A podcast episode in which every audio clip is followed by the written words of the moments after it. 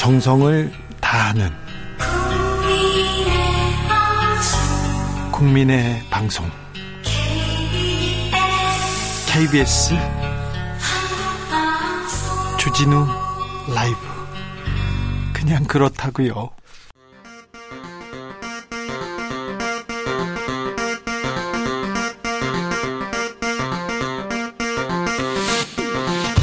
주진우 라이브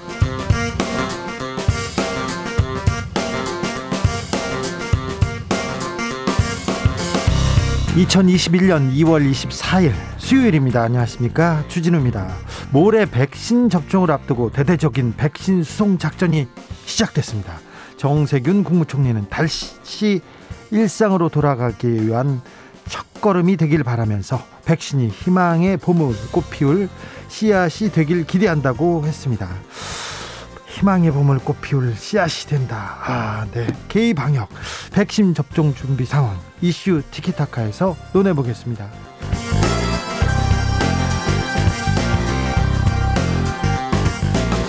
지난달 국회에서 중대재해법 통과됐습니다. 하지만 산재 사고를 줄이기 위해서 풀어야 할 숙제 아직 많습니다. 관련해서 서울시 구청장 협의회에서 중대재해법 후속 입법을 제안했는데요. 이동진 서울시 구청장 협의회장에게 직접 물어보겠습니다.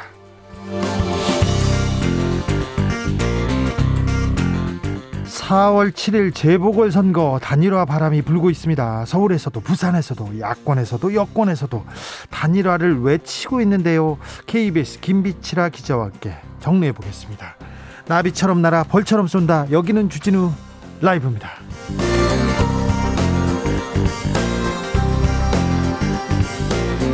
오늘도 자중자의 겸손하고 진정성 있게 여러분과 함께 하겠습니다. 오늘 백신 완제품이 첫 출하됐습니다. 아스테라제네카 백신이 군 경찰의 호의를 받으면서 무진동 수송 차량에 실려서 쭉 출발하더라고요. 경북 안동 공장에서 이천 물류센터까지 안전하게 도착했습니다. 코로나 400여 일 국민들의 희생과 책임감 그리고 의료진의 헌신의 시간들이 이제는 희망의 꽃을 피우길 기대해 보겠습니다. 오랜만에 주진우 라이브 문학소년, 문학소녀들, 문학도들이 나와 주셔야 되겠습니다. 백신 이행시 한번 가보죠. 백신. 자, 아, 장원 그리고 차점자 모두 모바일 커피 쿠폰 드리겠습니다. 샵 9730 짧은 문자 50원 긴 문자 100원 콩으로 보내시면 무료입니다. 아 문학소년 소녀들 기대가 됩니다. 주진우 라이브 그럼 시작하겠습니다.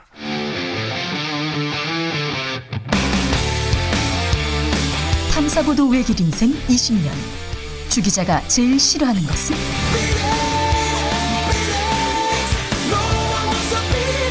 이 세상에서 비리와 부리가 사라지는 그날까지 오늘도 흔들림 없이 주진우 라이브와 함께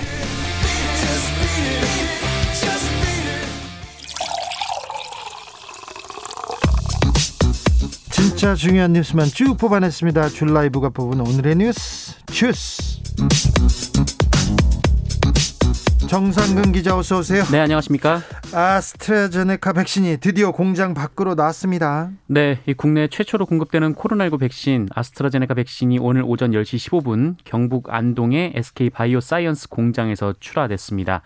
어, 경기도 이천 물류센터로 향했고요. 오늘 운반되는 백신은 총 17만 명 17만 명분이었습니다. 어, 원래 28일까지 75만 명분의 공급이 예정돼 있었습니다만 78만 5천 명분으로 3만 5천 명분이 더 늘었습니다. 이 출하된 백신은 특수 포장된 상태로 5톤 무진동 냉동 냉장 트럭에 실렸고요. 어, 이 트럭의 내부는 영상 2도에서 8도 사이를 유지합니다. 이 보관 온도 유지가 굉장히 중요하기 때문에 컨테이너째 트럭으로 옮겨졌습니다. 군사 작전을 방불케 하더라고요. 네, 이 백신은 내일부터 전국 보건소 250여 곳 그리고 요양병원 1,600여 곳으로 이송되고요. 어, 아시다시피 모레부터 전국의 요양시설 그리고 재활시설 등에서 입소자와 종사자 등을 상대로 접종이 시작됩니다. 아스트라제네카 백신이 스코틀랜드, 잉글랜드, 그 영국에서는 지금 고령층에게도 지금 접종하고 있습니다. 스코틀랜드에서 네네. 고령층 74만 명한테 접종을 했는데 65세 이상도 입원 위험을 80% 감소했다는 그런 결과가 나왔습니다. 어, 74만 명 접종해가지고 이렇게 그 결과가 나왔으니까 100%는 아니겠지만 부작용 그렇게 걱정 안 하셔도 된다고 합니다. 네. 자, 코로나 19 확진자 현황 볼까요? 네, 오늘 영시 기준 코로나 19 신규 확진자 수는 440명입니다. 사흘 만에 400명대 확진자가 나왔는데요. 네. 지역사회 확진자 417명이고 이 중에 수도권 확진자는 292명입니다. 네. 어, 설이 지나다 보니까 이 가족 모임을 통한 확산이 이어지고 있는데요. 네. 어, 경남 경기 설 명절, 모, 명절 모임과 관련해서 총 7명이 감염됐고 전남 무안군의 명절 가족 모임 그리고 경북 가족 의성의 가족 모임에서 어, 온천으로 번진, 번진 이 집단 감염도 각각 20여 명, 80여 명으로 늘어났습니다. 백신은 나왔지만 아직 집단 감염 이어지고 있다는 거 아, 계속 주의하시고 긴장의 끈 놓지 말아야 된다는 거 강조합니다. 계속 문자 속속 오고 있습니다. 이경주님께서 100, 100% 시, 신뢰하면서 듣고 있습니다. 주진우 라이브. 그렇죠. 그렇게 가보시죠. 소상공인을 위한 지원 대책 발표됐습니다. 네, 정부가 코로나19로 타격을 입은 소상공인 중소기업의 경영 부담을 완화하고자 3월 말부터 시한이 도래하는 각종 지원 조치를 연장하기로 했습니다. 어, 우선 상반기에 종료할 예정이었던 이른바 착한 임대인 세액공제 조치를 올해 12월 말까지 연장하는 방안을 추진하기로 했습니다. 연장한답니다. 네. 어, 그리고 3대 사회보험료의 경우에는 고용 산재보험료는 그 현재 상시근로자 30인 미만 사업장 등 사업장을 대상으로 어, 1에서 3월분에 납부 기한을 3개월 연장했는데 이것을 4월에서 6월분까지 연장하기로 했습니다. 어, 그리고 특별 피해 업종 소상공인에 대해서는 1에서 3월간 어, 산재보험료 30%를 소급 감면하기로 했고요. 저기 네. 전기 가스 요금 이런 것도 좀 유예해 주나요? 네, 관련해서 그 당과 그 정부가 논의해서 결정하기로 했고요. 일단 납부 전기 가스 요금 납부 유예 조치를 6월까지 연장하기로 했고 어, 연말까지 분할 납부도 가능하도록 한다는 입장입니다. 금융권 뭐 이자 이런 거는요. 어, 관련해서는 금융권과 긴밀히 협의해서 뭐 추가로 어, 연장 발표할 예정이라고 합니다. 어, 자세한 내용은 속속 발표될 거니까 지켜봐 주십시오. 의사협회에서 의료법 개정안 타협안을 제시했다고요? 네, 금고형 이상의 중범죄를 저질렀을 때 의사 면허를 한시적으로 박탈하는 의료법 개정안을 두고 의사협회의 반발이 이어지고 있는데요. 어, 최대집 의사협회장이 코로나 백신 접종에 협조하지 않을 수 있다 이렇게 엄포를 놨었는데 협박으로 들렸어요. 네, 어제 의사협회가 정부에 협상안을 제안했습니다. 어, 수정안은 살인, 강도, 성폭행 등 강력 범죄를 저지른 경우에 한해서만 의사 면허를 취소시킬 수 있도록 하고 강력 범죄가 아닌 범죄에 대해서는 금고 이상의 형을 선고받아도 의사 면허를 취소할 수 없도록 한 것입니다. 아, 하지만 이것이 무리한 요구라는 반박은 이어지고 있는데요. 이 변호사나 변호사나 이 회계사 같은 국가가 자격증을 부여하는 이 다른 전문직 같은 경우에는 이 모든 범죄로 자격정지 범위가 규정돼 있고 또 의사의 경우에는 의료과실 사고를 이미 예외로 해줬음에도 그렇죠. 네 적용 범위를 또 다시 좁히는 것은 형평성이 어긋난다 이런 지적이 나오고 있습니다. 일단 국민들의 반발 그좀 의견이 있었지 않습니까? 국민들이 좀 곱지 않은 시선이 그러니까 의사협회에서 한 발짝 뒤로 물러나긴 했습니다. 네. 그렇습니다만 어, 이걸 받아들여질지는 모르겠습니다. 한의사협회에서도 백신 접종 의사협회에서 안 하면 자기들이 좀 하겠다는 성명을 냈어요. 네, 뭐 의료법 개정안은 의사뿐 아니라 한의사에게도 적용이 되는데요. 예, 한의사협회는 이 백신 접종에 참여하겠다라는 성명을 발표했습니다. 네.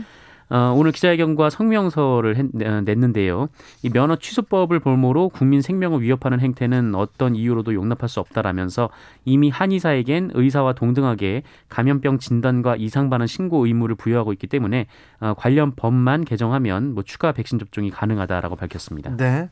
의사 출신 안철수 국민의당 대표가 의료법 개정안에 대해서 말을 했습니다. 네, 안철수 국민의당 서울시장 예비 후보는 기자들과 만난 자리에서 이 코로나19가 심각하게 진행되고 있고 또 백신 접종을 앞두고 있는데 왜 이 시기에 의료법 개정안을 급하게 통과해야 하는지 문제다라고 말했습니다. 왜 하필 지금 그랬죠? 네, 어, 의료법 개정의 기본적인 방향에 대해서는 동의한다라면서도 하지만 정부와 의사협회 간의 대화가 더 필요하다라고 밝혔습니다. 왜 이 시기에 이 의료법 개정안 하느냐 이 얘기는 의사협회도 이렇게 얘기했어요. 네. 그리고 김종인 비대위원장도 이렇게 얘기했고요. 어, 최대집 의협 회장도 아예 다 반대한다고 하진 않았어요. 왜 하필 지금이냐고 얘기했는데 왜 하필 지금 이 얘기를 또 들고 나오셨어요? 박병석 국회의장 그리고 국회의원들이 코로나 검사를 어, 특혜 어, 코로나 검사를 받으면서 특혜 의혹이 있습니다. 네, 해외 순방을 다녀온 국회의장 그리고 의원들이 5성급 호텔 스위트룸에서 코로나19 검사를 받은 사실이 알려져 특혜 논란이 일고 있습니다. 아, 코로나 검사를 호텔 스위트룸에서 받았다고요? 네, 그렇습니다. 어, 지난 17일 이 박병석 국회의장 그리고 더불어민주당의 송갑석, 김병주, 김영배, 국민의힘 이명수, 김영동 그리고 무소속 이용호 의원이었는데요. 어, 6박 9일간의 중동 방문을 마치고 인천공항에 도착을 어, 도착을 했고요.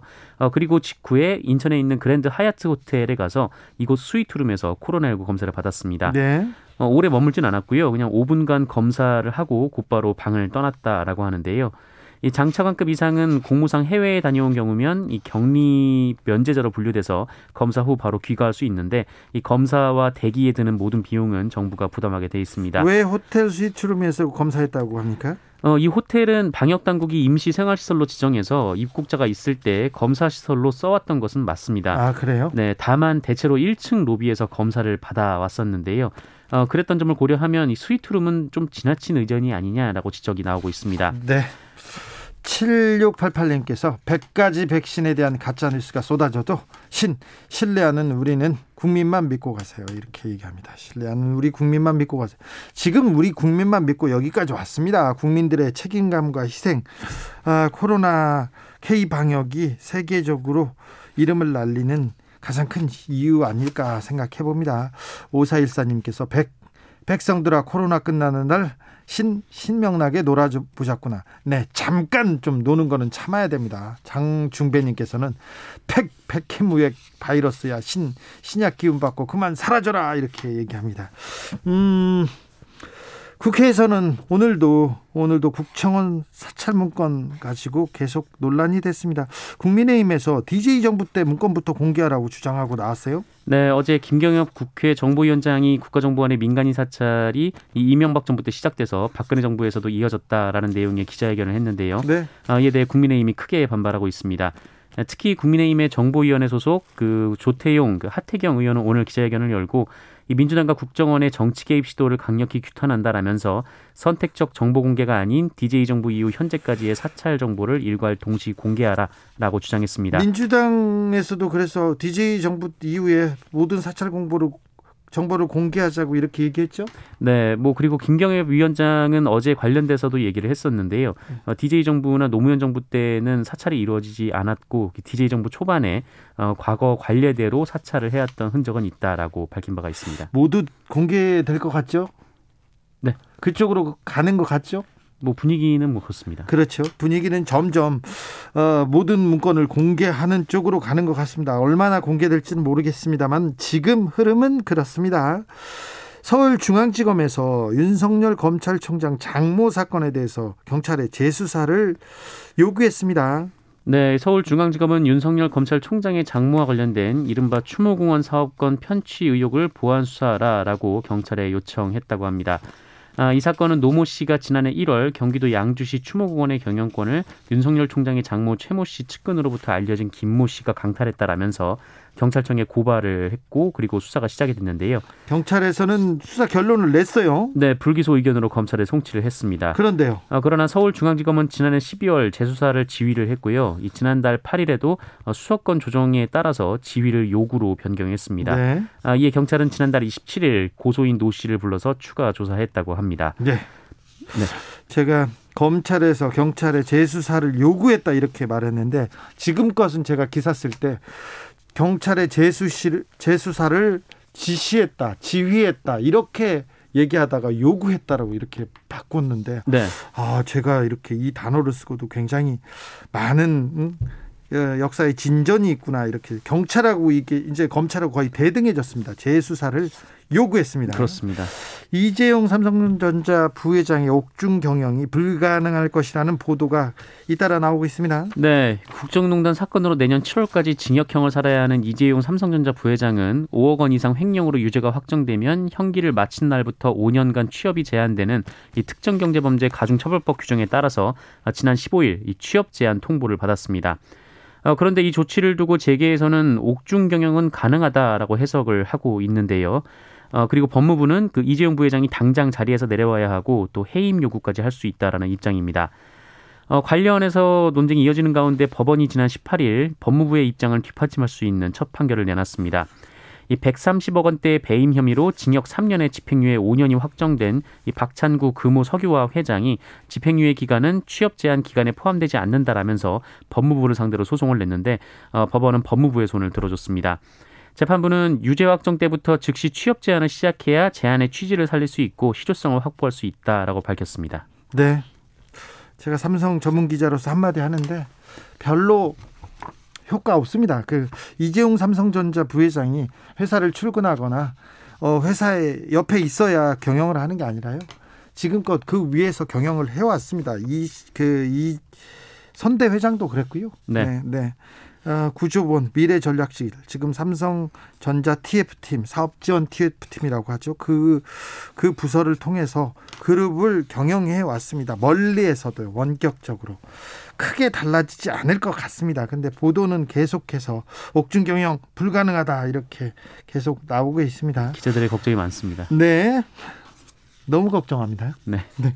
법원에서 MBN 6개월 업무 정지 처분 효력을 정지시켰어요. 네, 매일 방송이죠. 그 네. 그 MBN은 이 종편 출범 시점에 이 회사가 은행에서 대출을 받은 뒤에 아, 이 돈을 임직원들에게 나눠주고 마치 외부 투자자가 유치한 투자를 한 것처럼 다시 이 돈을 MBN에 투자하도록 했습니다. 결국 이거는 재판 받아가지고 다 유죄를 받았어요. 그, 그 종편 MBN의 수뇌부가요. 맞습니다. 그 범죄 행위가 인정이 됐는데요. 예. 그 일종의 국가를 상대로 사기를 친 것이죠. 그렇죠. 네, 이에 방송통신위원회가 MBN에 6개월 업무 정지 그리고 정지 기간을 일정 일정 정도 유예를 했습니다. 원래는 취소, 취소될 거라고 취소될 만한 사안이었습니다. 네, 그렇습니다. 그런데 법원이 이 업무 정지 효력 처분도 중단을 시켰습니다. 그러니까 업무 정지 효력 처분 어렵죠? 네. 그냥 아니다. 그냥 경영해라, 운영해라 이렇게 MBN의 손을 들어준 거예요. 네, 서울행정법원은 업무정지 처분으로 MBN을 회복하기 어려운 손해가 발생할 우려가 있고 어, 그 손해를 예방하기 위해 긴급한 필요가 있다고 인정된다라고 밝혔습니다. 네. 어, 이에 따라 MBN은 본안 소송, 그러니까 이 뭐 징계 취소 처분 소송의 그 1심 판결이 나온 뒤 30일이 지날 때까지는 이 업무 정지를 받지 않게 됐습니다. 업무 정지를 하면 MBN의 경영이 어려워지고 손해가 나죠. 손해가 나라고 네, 징계를 한 거죠. 그렇죠. 손해가 나라고 방통위에서 징계를 냈는데 어우 손해 나면 안 돼요. 이렇게 판사님들이 경영을 그렇게 걱정해 주세요. 네. 네. 그렇죠? 그렇습니다. 법을 지켜라 판사님들이 예, 경영 경영상 문제가 있더라도 좀 손해를 보더라도 법을 지켜라 이렇게 말하는 판사님들을 많이 봤거든요. 그런데 손해가 나라고 어, 방통위에서 징계를 내렸는데 손해가 나면 안 돼요. 이렇게 판사님들이 판결을 내렸습니다. 현대자동차 전기차 코나 잇따라 화재가 발생해서 문제가 좀 크다는 지적 계속 이어졌는데 국토부에서 원인 조사를 했어요. 네, 국토교통부는 현대차 코나 EV에 잇따른 화재 원인은 배터리 셀 제조 불량으로 인한 내부 합선일 가능성이 높다라고 밝혔습니다. 어, 이에 따라 코나 EV 외에도 이 현대차가 관련 배터리를 사용한 아이오닉 그리고 전기버스인 일렉시티 등 총 2만 6,699대를 어, 자발적 리콜 조치한다고 네. 밝혔습니다. 네. 어, 언론에서는 뭐 혁명적 조치다. 그리고 통큰 경영 이렇게 얘기를 하는데 현대자동차하고 지금 배터리 회사하고 네. 지금 잘못해가지고 바꿔줘야 되는 거예요. 맞습니다. 차가 불타는 차가 사고가 차, 차가 불나요. 네, 계속 이어졌어요. 네. 어, 어쨌든 이 세 개 차종은 이달 29일부터 이 고전화 배터리 시스템을 모두 교체하는 시정 조치에 들어갑니다. 네, 알겠습니다. 이것도 뭐 진전이죠. 이제 차량이 잘못됐으면 바꿔주고 배터리도 바꿔주고 이래야죠. 네네. 옛날에 어, 얼마 전까지만 해도 차량이 고장 나고 운전하다가 그 차가 멈춰도 그 이 기술적 오류를 운전자가 입증을 해야 그렇죠. 했습니다. 어떻게 개인이 입증합니까? 그걸 과학적으로. 네. 그랬었는데, 그랬었는데, 아무튼 현대차에서 그리고 어, 배터리를 다 바꿔주기로 했다고 합니다. 국토부의 조사 결과도 나왔고요. 네. 잘했네요, 정부가. 정부가 주택 공급 대책 후속 조치를 또 발표했습니다. 네, 정부는 수도권 주택 공급을 확충하기 위해서 서울 서남부에 있는 광명 시흥을 여섯 번째 3기 신도시로 선정했습니다. 네. 광명시 광명동, 옥길동, 그리고 시흥시 과림동 일대에 조성되고요. 총 7만 호 가구가 공급이 됩니다. 네, 주택 공급 계속되고 있고요. 부동산 정책 나, 나오고 있는데 잠시 후에 저희가 어 이동진 도봉구청장 모셔가지고 부동산 얘기도 좀 물어보겠습니다. 자, 그 정상진 정상은 교육 기자 오늘 감사했어요. 네, 고맙습니다. 2175님께서도 보내줬었습니다. 백, 백설기라도 해서 돌려야 하는 오늘이 백신 나온 잔칫날 아닌가요? 신, 신이나 신이나, 에헴, 에헴, 신이나. 네. 이게 맞는 건지 모르겠네. 래퍼 버전인가요? 1798님께서는 100가지 백신이 나와도 아, 신, 신이 내린 방역은 단연 마스크. 그렇습니다. 아직까지는 2021년은 마스크, 마스크가 가장 중요한 백신이 될 것 같습니다. 4710님께서는 백, 백신으로 집단 면역 완성돼요. 신, 신나게 학교 다니는 아이들을 보고 싶어요. 네, 저희가 백신 집단 면역이 이렇게 어느 정도 완성되려면 형성되려면 11월 정도 된답니다. 그때까지 굉장히 조심해야 됩니다. 전병성님께서는 100, 100%는 없어요. 코로나는요, 신, 신의 영역 아닙니다. 과학을 믿고 순서대로 맞고 극복합시다. 그렇죠. 그래야 됩니다. 우리 청취자들의 어, 백일장에서, 백일장에서 정답이 다 나오고 있습니다. 교통정보센터 다녀올게요. 정현정 씨. 주진우 라이브.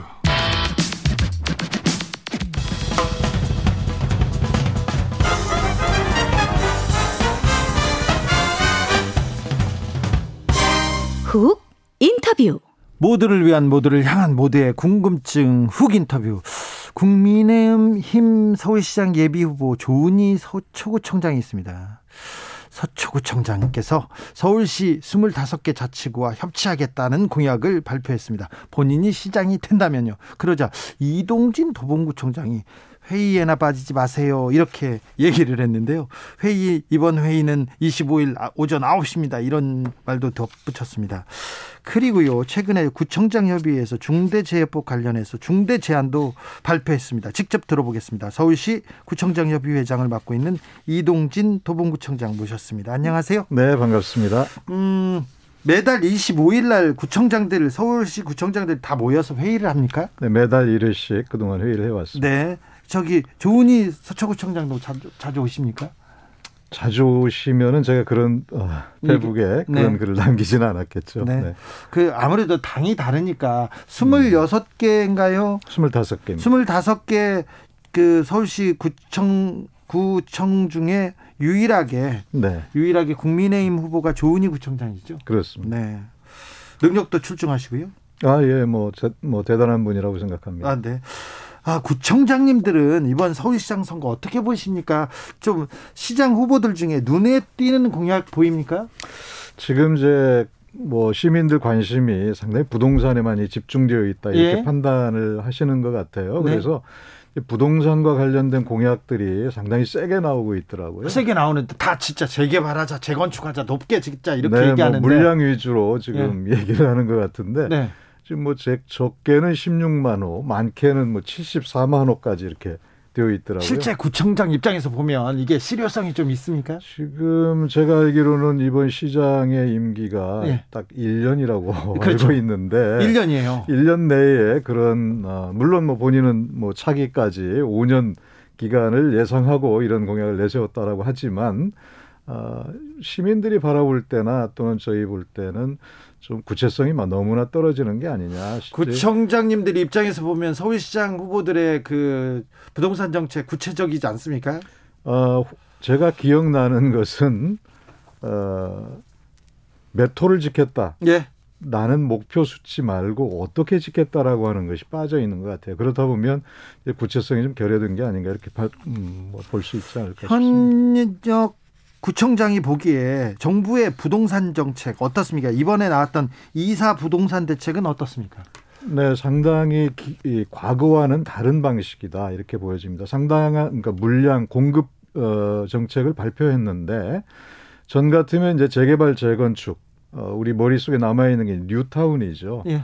뉴타운은 민간 주도의 방식이지 않습니까? 네. 가장 큰 문제점이라고 할 수 있었던 것이 현재 살고 있는 주민들은 입주율이 20%도 되지 않아요. 다 떠나가야 되고 내몰리는 그 재개발 재건축 방식이었다면 이번에는 이제 공공주도 방식을 채택하겠다는 거죠. 네. 가능하면 현지 주민 주민들 다 포괄하겠다. 이런 목표를 가지고 있기 때문에 네. 예전과는 좀 다른 것이다.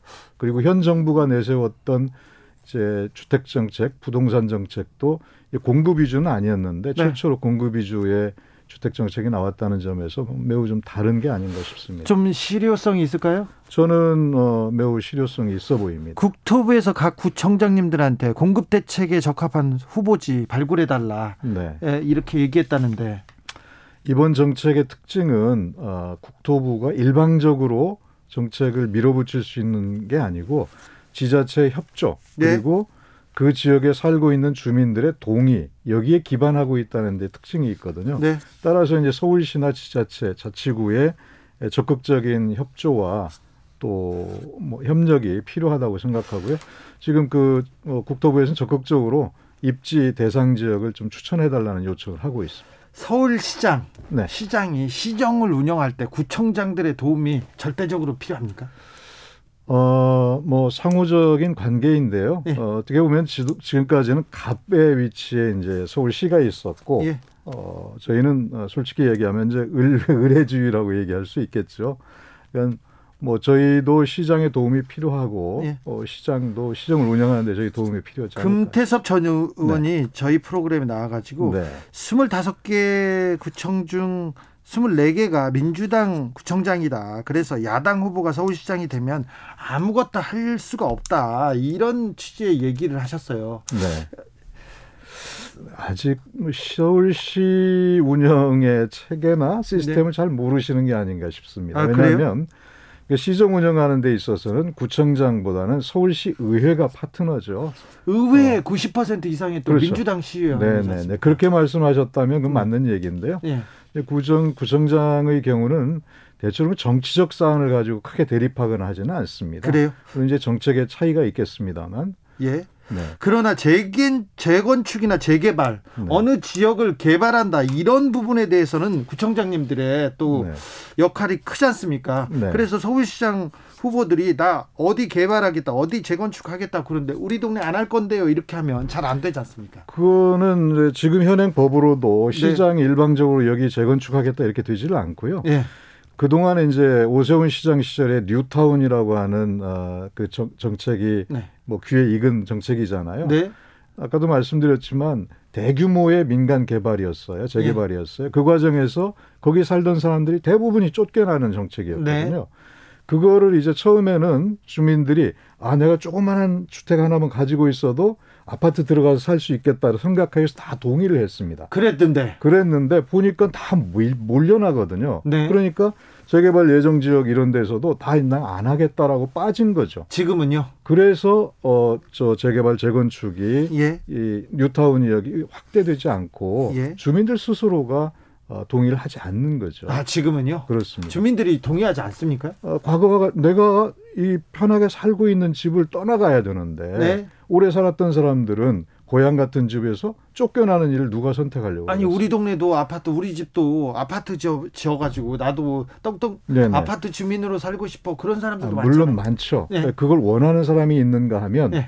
나이 들어서 작은 방을 어 저 저, 또 작은 집에 살고 있죠. 세입자들한테 내주고 작은 돈이라도 받고 어, 생활비를 타고 이- 저 생활비로 쓰고 있는 어르신들이 많죠. 상당히 많거든요. 예. 그분 같은 경우는 아파트에 딱 저 들어갈 때 입주 자금도 없을 뿐더러 네. 들어가서 생활비가 없어지는 거에 대한 걱정이 있는 거죠. 아 그렇죠. 그러니까 이제 갈등들이 상당히 심각했습니다. 예. 어, 재건축을 하자는 분들과 반대하는 분들의 갈등이 네. 상당히 심각했죠. 자 이동진 구청장님 제안으로 국회에 중대재해처벌법에 대한 후속 조치를 제안한다고 하는데 어떤 내용입니까?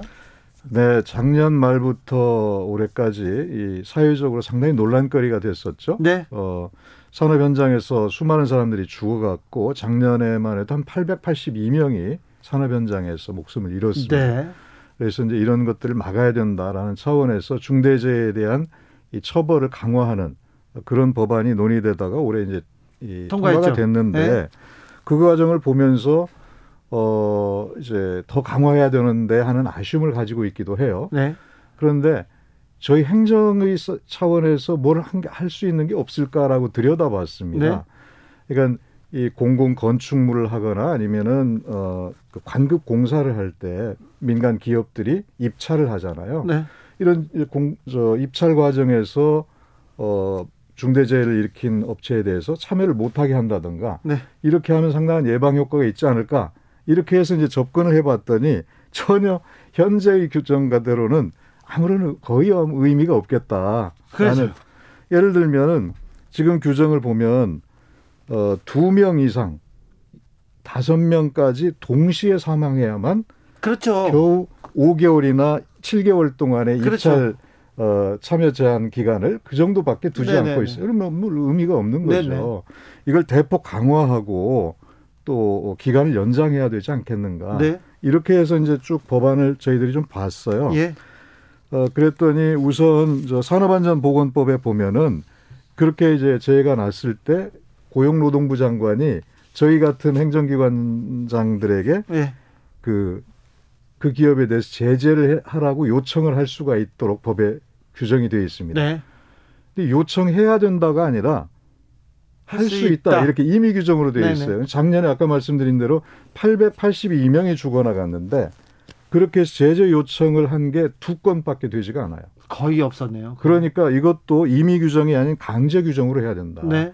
어, 어느 기업이든 중대재해를 일으키면 해당 기관장에게 에, 통보를 해서 네. 제재할 수 있도록 이렇게 해야 되는 거죠. 그러면 지금 구청장님들끼리 모여서 중대 재해를 네. 일으킨 기업들은 여기서 고- 공사 수주를 못하거나 공사를 네. 못하게 하자 이렇게 네, 실효 못하게까지 보다도 네. 어, 상당한 정도의 입찰 제한을 두자. 아, 네. 지금으로서는 이 규정이 너무 유명무실한 규정이다. 예. 이와 관련한 예, 법 령을 개정을 해야 된다. 이런 이렇게 얘기하는 거죠. 제안을 하신 거예요. 그러면 네네. 중대 재해를 일으킨 버, 그 기업은 네. 도봉구에 와서는 큰 공사를 못 합니까? 아니죠. 지금으로선 저희가 그걸 막을 어, 수단이 없는 거예요. 그러니까- 현행 법령에 따라야 되기 때문에. 그러니까 그런 그 막자는 그런 네. 그 제안을 하신 거죠. 그렇죠. 그런 근데 여기에 어, 지금 이동진 구청장님의 제안에 다른 구청장님들은 다 찬성하셨어요. 아, 대부분 다 찬성을 했습니다. 조은희 서초구청장도 찬성했습니까? 그날 참여를 안 하셨기 아, 때문에 회의 안 오셨어요? 말씀 네. 네, 못 드리겠습니다. 알겠습니다. 구청장님 오래 하셨죠. 삼선 구청장님. 네. 오세훈 시장님하고도 일하셨죠. 네, 2010년에 예. 지방선거에 같이 당선이 돼서 네. 잠깐 잠깐 어, 일하고 네, 2011년에 그냥 그렇습니다. 나가셨죠. 오세훈. 네. 그래도 자 오세훈 시장은 어떤 분이셨어요? 글쎄 매우 조심스러운데요. 네. 네. 어, 저는 뭐 개인적으로 그분이 이제 현재의 그 아니 개인적으로 그런 얘기 말고 괜찮아요. 한마디 하고 가세요. 어, 선거법 네. 깨끗한 어, 정치를 위한 선거법을 만들고 네. 매우 어, 뭐 좋은 역할을 했다고 봐요. 그러나 어, 시장 선 시장 과정에서 이 의회와의 갈등을 어, 그잘 조율하지 못하고 스스로가 어, 뭐랄까요 선택한 일찍 일이죠. 가셨잖아요. 네. 네. 그거는 이제 갈등을 어, 조율하고 네. 또 조정을 해야 될 위치에 있는 분으로서 네. 좀 잘못된 선택이 아닌가 이렇게 생각하고 있습니다. 조은희 서초구청장은 어떠세요? 회의 때 회의 때 얘기를 해볼 거 아니에요. 어, 회의에 자주 안 나오셔서 네. 제가 뭐라고 말씀 아, 못 드리겠습니다. 회의 잘 안 나와서 잘 모르니까. 어, 저 내일 제가? 구청장 회의 하신다면서요? 네. 그래서 조은희 구청장님 내일 오십니까? 어, 저 여러 가지 논란이 되니까 네. 어, 실무적으로 참석하시겠다는 내일은 어, 언제요? 네, 내일 오시면 무슨 얘기해. 주실 거예요? 아니면 회의 얘기해야죠. 뭐. 회의요? 어떤 네. 회의 합니까? 어, 내일은 어, 지금 저희 주요 안건 중에 네. 어, 지금 뭐 정부도 그렇고 여러 지자체에서 재난 어, 기금, 예. 재난 지원금 이런 거 논의를 하지 않습니까? 예. 어, 저희 서울시도 어, 이제 시장께서 안 계시기 때문에 큰 결단을 하기 어려워서 네. 저희 구청장 협의회에서 이 구청장들이 자치구 차원에서 어, 재난지원금을 좀 마련을 해보자. 예. 그래서 그걸 가지고 어, 서울시에 에, 함께 그 재난지원에 동참해 줄 것을 요청하는 그런 논의를 좀 해보려고 아 생각하고 그렇습니까? 있습니다. 네. 어, 내일 모여서 밥도 먹습니까? 아 밥은 못 먹습니다. 네 명까지밖에 못 아, 먹고 그렇구나. 영상을 영상 회의를 영상 회의 합니다. 합니까? 알겠습니다. 아, 회의에서 좋은 어, 뭐 이렇게 중대 재해법에 재해법에 대해서 중대 제한 이런 중요한 내용이 나오고 또 조은희 구청장에 무슨 내용이 있었으면 있으면 또 알려주십시오. 네, 네. 지금까지 이동진 서울시 구청장 협의 회장이었습니다. 감사합니다. 네, 고맙습니다. 네. 나비처럼 날아 벌처럼 쏜다. 주진우 라이브.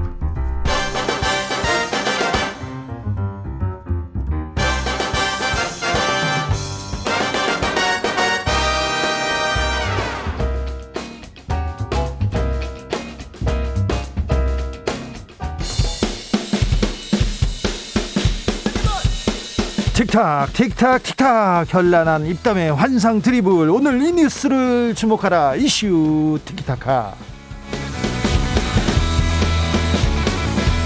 머리끝에서 발끝까지 핫 이슈 뜨거운 이슈 더 뜨겁게 이야기 나눠보겠습니다 청코너 최진봉 성공회대 교수 안녕하십니까 최진봉입니다. 반갑습니다. 홍코너 김병민 국민의힘 비대위원 네, 반갑습니다. 네, 잘 김경민입니다. 계셨어요? 네, 예. 잘 지냈습니다. 네. 아이고 기다렸어요.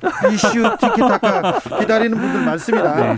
김병민 의원이 특히 기다리죠. 아, 아, 예. 그러니까요. 한 주가 어찌 이렇게 금방 가는지. 어. 네. 네, 나보다도 또 인기가 기다렸습니다. 많아요. 그래요. 김병민이. 아, 김병민 정말. 인기가 지금 계속 올라가고 그러니까요. 제 질투납니다. 그렇죠. 아. 그래도 교수님이 또 백태클은 안 걸잖아요. 그러면 네. 맞습니다. 네. 자, 4차 재난지원금 규모가 거의 확정되는 것 같습니다. 내달 다음 달 18일 날 추경 처리를 하겠다고 여당에서 발표를 했습니다.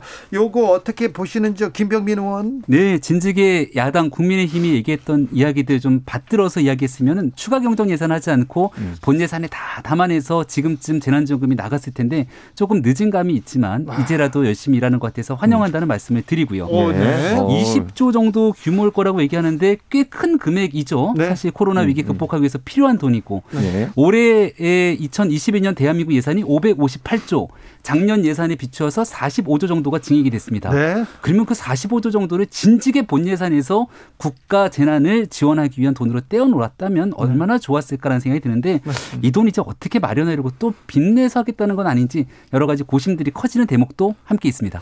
최진봉. 예, 뭐 김병민 의원이 환영해 준다니까 저도 기분이 좋고요. 당연히 20조 해야 된다고 봅니다. 왜냐하면 워낙 어렵기 때문에 어려운 분들을 살려내야 돼요. 그렇지 않으면 이분들이 근간이 무너지면요, 우리 경제에 엄청난 타격 을 줄 수 있습니다. 소상공인 자영업자들이 만약에 계속 이렇게 무너져 가지고요, 이게 전체적으로 국가 전체에 부담이 되지 않겠습니까? 은행에도 부담이 되고 그럼 경제가 상당히 어려워집니다. 이게 돈을 조금 덜 주려다가 도리어 더 큰 폭풍을 만날 수도 있다는 점을 생각한다고 하면 빨리 지원해야 한다고 저는 보고요. 좀 그 선별 지급 뭐 이 그 보편 지급 가지고 논란이 되고 있는데 일단 일차적으로 선별 지급 하기로 했으니까 그거 하고 또 차후에 상황 봐가면서 보편 지급도 함께 이루어지면 우리 경제를 살릴 수 있는 원동력이 되지 않을까 이런 생각이 듭니다. 어, 다른 이슈로 넘어갈까요? 3.1절 광화문에서 집회를 예. 한대요. 아, 네. 이거 정말 대규모 집회를 한대요. 음. 아, 걱정이 앞섭니다. 예, 그 대한민국에서는 방역 지침을 지키기 위한 기준이라는 게 굉장히 중요합니다. 음. 그리고 한 그 기준을 지켜나가기 위해서 사회 저명 인사 그리고 우리 사회 지도층들은 이에 대해서 앞장서서 지켜나갈 의무가 있죠. 네. 바로 얼마 전에 백규환 선생의 연결식 과정에 이재명 지사 심상정 의원이 참석을 하셨더라고요. 네. 여기에 대한 과태료 어떻게 물릴지 여부에 대해서 아직까지 제대로 된 보도를 본 적이 없습니다. 주최 측에 대한 과태료 여부 등에 대해서는 계속 언급이 되고 있는데 네. 중요한 건 제가 그날 광화문에서 방송을 마치고 스타벅스 커피숍 앞에 이렇게 가만히 앉아 있는데 갑자기 도로에 차가 다니지 않고 사람들이 쭉대로 몰려가는 겁니다. 사람들이 갑자기 그 장면을 쳐다보면서 그때가 언제였냐면 바로 설 명정 직후였거든요. 그렇죠. 설 명절 때 우리 부모님도 같이 가족을 만나지 못하는 사상 초유의 명절을 지냈는데 명절 끝나고 나서 그 장면을 보면서 어, 코로나 다 끝난 거야? 라고 이야기하시는 분들이 적지 않았습니다.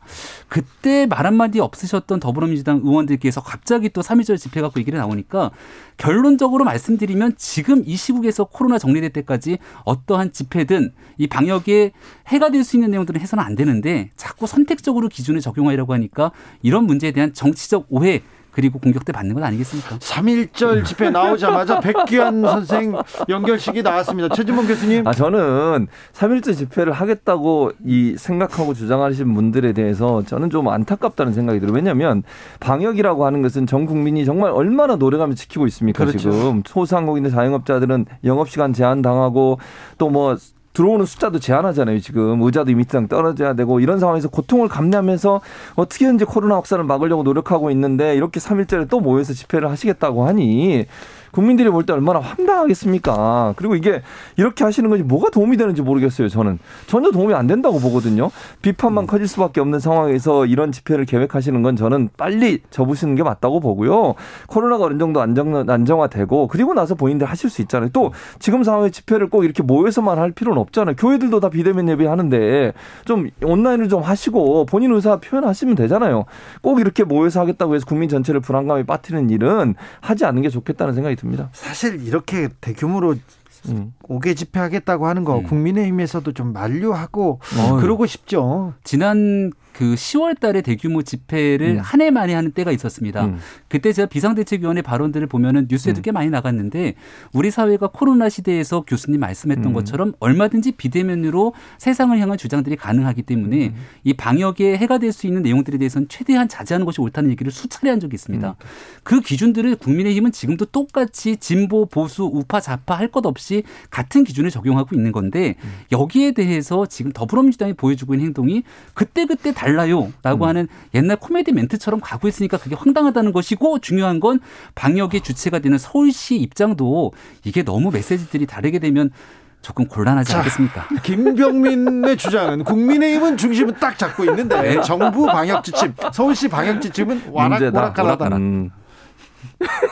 아, 인정할 건 인정하셔야죠. 최진봉 교수님, 아까 저, 저는 사실은 이제 그 백현 선생님 최진봉 교수님 웃긴가 봐. 웃겨요. 아, 그러니까 김병민 의원님 논리가 좀, 좀 죄송합니다. 좀 웃긴데 어쨌든 백현 선생님 연결식을 제가 직접 참석을 안 했기 때문에 그 규모가 정말 김병민 의원 얘기처럼 어, 이게 문제가 되는 상황인지는 제가 잘 모르겠어요. 근데 이제 사진 사- 보여드릴까요? 아니, 사진은 뭐 볼 수 있을 것 같고요. 그러니까 예를 들어서 이게 한 곳에 집회를 하면서 네. 지금 현재 그 3.1절 집회처럼 예전에 10월이나 8월에 했던 집회들은 보면요.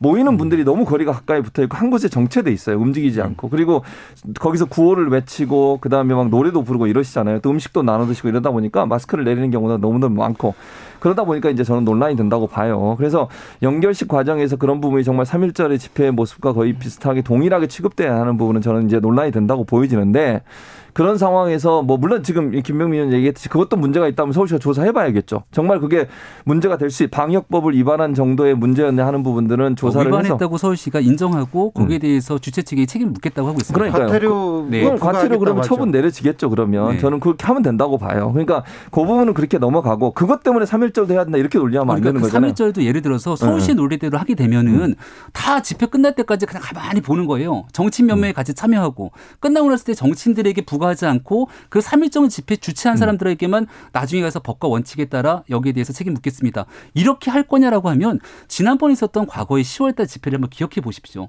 개천절을 앞두고 광화문 광장에 차벽을 가득 세웠고 지금 그때랑 똑같은 기준이냐고 말씀하셨는데 그 당시에는 혹시 모를 가능성까지 염두에 둬서 드라이브 스루로 집회하겠다는 것도 다 막았습니다. 원칙적으로 같은 기준들을 똑같이 모두에게 적용해야 되는데 서울시가 이번에 그러지 않았던 것은 너무나 명약관화하고 여기에 대해서 누구 탓을 하는 것이 아니라 음. 코로나를 이겨내기 위해서 최소한의 기준을 세울 때만이 사회적으로 혼란과 갈등을 방지할 수 있다는 음. 그러니까. 지금 말씀하신 것처럼 음. 백기완 선생님 뭐 영결식에 그런 문제가 있다면 거기에 조사해서 과태료 뭐- 물려야 되죠. 그렇다고 해서 그러면 이번 집회도 그냥 놔두고 제대로 하는지 아는지 나중에 와서 확인하자면 그건 문제가 안 돼요. 된다, 그렇게 안 그렇죠. 안 되죠. 그러니까 예. 아예 온천 봉쇄한다는 제 얘기를 하는 거예요. 그러니까 네. 이번에 박 백기환 선생님 장례식에 문제가 있었다 면 거기에 대해서 방역 저 법에 의해서 그대로 저- 조치해야 된다고 보고요. 다만 3일절 집회는 온천 봉쇄해야 돼요. 이거 만약에 해놓고 나중에 뭐 문제가 있으면 처벌하다 이렇게 되면요 이미 확산돼 버려요. 그러니까 저는 이 문제는 온천 봉쇄해서 할 수 없도록 만드는 게 맞다고 봅니다. 자, 모레부터 백신 접종 시작됩니다. 코로나 방역에 대해서는 대해서는 K 방역이 잘하고 있다는 생각이 있- 있는 것 같아요. 외신에서도 계속 음. 그런 얘기가 나오는데 아니요. 바, 근데 반면에 아유 코로나 방역 잘하고 있는데 백신 아쉽다 이런 사람도 있습니다. 김병민 의원님. 네, 우리나라 정은경 청장을 비롯해서 질병관리청에 근무하고 있는 우리 공직자들 그리고 대한민국 의사분들 뭐 여러 사람들이 국민들도 국민들도 마찬가지고 코로나 위기를 극복하기 위해서 모두가 열심히 노력하고 있습니다. 네. 다만 정치인들의 행동을 보면 아쉬운 점들이 참 많습니다. 국민의힘이 이제 아니, 아니, 아니, 잘 들어보세요. 네. 백신 접종을 앞두고 있는데 저는 오늘 뉴스를 보니까 갑자기 팔뚝을 쫙 걷고 있는 정치인들 모습이 보이더라고요. 팔뚝을 걸어요. 팔뚝을 쫙 걸으면서 주사 걷으면서 맞겠다고? 내가 먼저 백신 맞겠다. 네. 근데 그 정치인 중에 보니까 장경태 의원이 딱 팔뚝을 걷고 있더라고요. 네. 불과 한 달 정도 전에는 백신 추정 주사라는 표현을 쓰게 됩니다. 그러면서 마루타에게 끄집어내며 백신의 안정성 문제를 막 얘기하면서 선동했던 정치인들이 갑자기 나부터 백신 맞겠다. 이러고 나서니까 국민들 보시기에 이게 지금 뭐 하는 거지? 라는 생각이 드는 것 아니겠습니까? 국민들께 안심을 주기 위해서 전 세계 유수 국가들 바이든 대통령 같은 경우는 당선인 신분부터 내가 먼저 굉장히 고령이거든요. 백신 맞으면서 국민들께 함께 위기를 극복하기 나가기 위한 노력하고 바이든 당선인 보니까 지금 딱 집무실로 야당 상원의원들 불러다가 간담회 하고 얼마나 보기 좋습니까? 위기를 극복하기 위해서 청와대에서 그리고 민주당의 정치인들이 그런 모습들을 보여야 되는데 자꾸 이 백신 문제라든지 코로나 문제를 정치에 활용하려고 하는 모습을 보이니까 그런 부분들은 참 오게 티가 아닌가. 정치에 활용하는 게 민주당 의원들입니까? 아, 그럼요. 그렇습니까? 네. 지금 보여주고 있는 장경태 의원이 정확하게 이 백신 접종에 대해서는 안정성을 정치인들이 먼저 얘기를 해야 되는데 음. 이 얘기를 마루테에 비유해서 썼다니까요. 그리고 김태년 원내대표의 발언 한번 기억해 보세요. 이 백신에 대해서 공급 제대로 하고 있냐고 국민들이 묻잖아요. 그러니까 아 거기에 대한 안정성 문제를 얘기하면서 그 당시 부작용 얘기를 끄집어냈고요. 정세균 국무총리 보세요. 2월 달에 아스트라제네카 백신을 제일 먼저 접종하는 거는 고령층에게 먼저 해야 되거든요. 아 백신 우리 확보 잘 돼 있다. 화이자 2월 달에 들어온다 했는데 안 들어왔잖아요. 이런 얘기들을 정치인이 여야가 합의하는 모습대로 소통해 나가야 되는데 자꾸 정치적으로 국민들에게 혼란과 불안을 자초하는 모습들은 지양할 필요가 있다. 이 사실관계가 이거 맞는지 최재문 교수님 안 맞아요. 맞지 않고요. 진짜예요. 김병민 아니 그러니까 김병민이 네. 얘기했던 그 두 사람의 인용한 네. 말에 대해서는 네. 그건 맞지만 fact가 맞죠. 그러니까 팩트, 네. fact가 맞다기보다 그 사람이 주장한 내용들은 맞아요. 근데 음. 문제가 되는 건 뭐냐면 이번에 사실 백신 관련해서 누가 먼저 문제를 제기해 유승민 전 의원이 문제 제기했어요. 1호로 누가 맞아야 되냐 이거 네. 가지고 문제 를 네. 제기했죠. 사실 백신 문제 가지고 지금 뭐 말 바꿨다고 김병민 의원 얘기하는데 반대로 얘기하면 국민의힘이나 보수 진영에서 어떻게 얘기했습니까? 처음에는 왜 백신을 안 들어오냐고 그렇게 난리 난리 쳤잖아요. 다른 나라 다 들어, 들어오는데 백신 들어온다고 하니까 하니까 또 안전성 문제를 제기해요. 아니 이거 안전한가? 불안하다. 맞을 수 있는가? 이거 가지고 또 논란을 해요. 예. 아니 이렇게 되면 앞뒤가 안 맞잖아요. 그럼 초지일관 백신 열심히 들어오라고 했으니까 들어왔으면 빨리 맞자.